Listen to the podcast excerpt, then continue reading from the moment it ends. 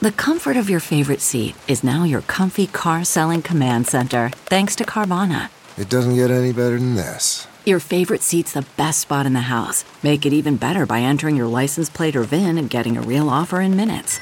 There really is no place like home. And speaking of home, Carvana will pick up your car from yours after you finalize your offer. Visit Carvana.com or download the app and sell your car from your comfy place.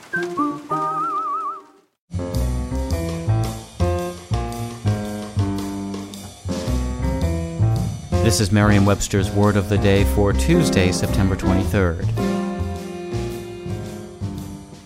Brought to you by Merriam Webster's Collegiate Dictionary, 11th edition.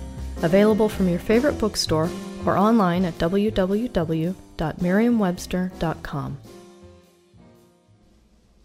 The word of the day for September 23rd is interloper, spelled I N T E R L O P E R.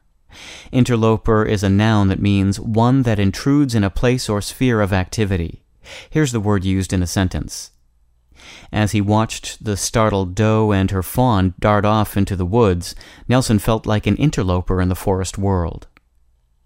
When English speakers combined inter with loper in the late 1500s, they already had a word, landloper, which is now archaic, for a person who runs about the land, in other words, a vagrant. The loper part of interloper is related to Middle Dutch and Old English words meaning to run and to leap. An interloper is essentially one who jumps into the middle of things without an invitation to do so. In its earliest uses, interloper referred specifically to one who interfered in trade illegally, that is, a trader who trespassed on the rights or charters of others. Sometimes interloper even referred to a ship employed in illegal trading. But the word quickly took on extended use, coming to refer not just to intrusion in trade, but also in personal affairs or other matters. With your word of the day for Tuesday, September 23rd, I'm Peter Sokolowski. For more information, visit Merriam Webster online at www.merriam-webster.com.